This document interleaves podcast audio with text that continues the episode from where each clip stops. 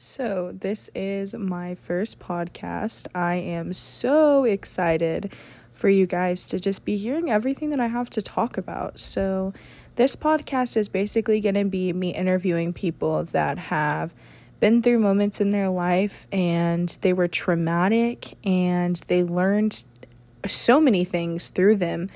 And I just want you to know that everything you're going through, you're not alone, and that these things that are happening to you, they happen to other people, but your feelings and emotions are so valid. And this is going to kind of help you get through that and just kind of realize that, like I said, you're not alone and you can come out a stronger person. So it won't be me sharing much personal experiences.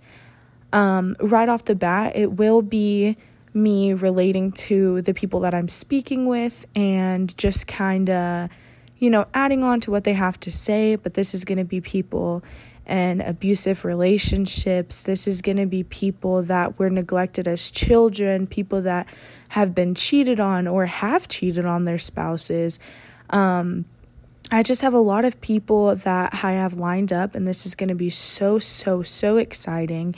And I cannot wait to use this platform as awareness for of really anything suicidal thoughts, mental health, body positivity, um, inclusivity when it comes to any areas in our lives. So, this is just an introduction. I am an 18 year old just trying to make my way. Um, not exactly sure where I'm going with my life just yet, but we'll get there um, yeah, I'm just really excited to have you guys a part of this journey.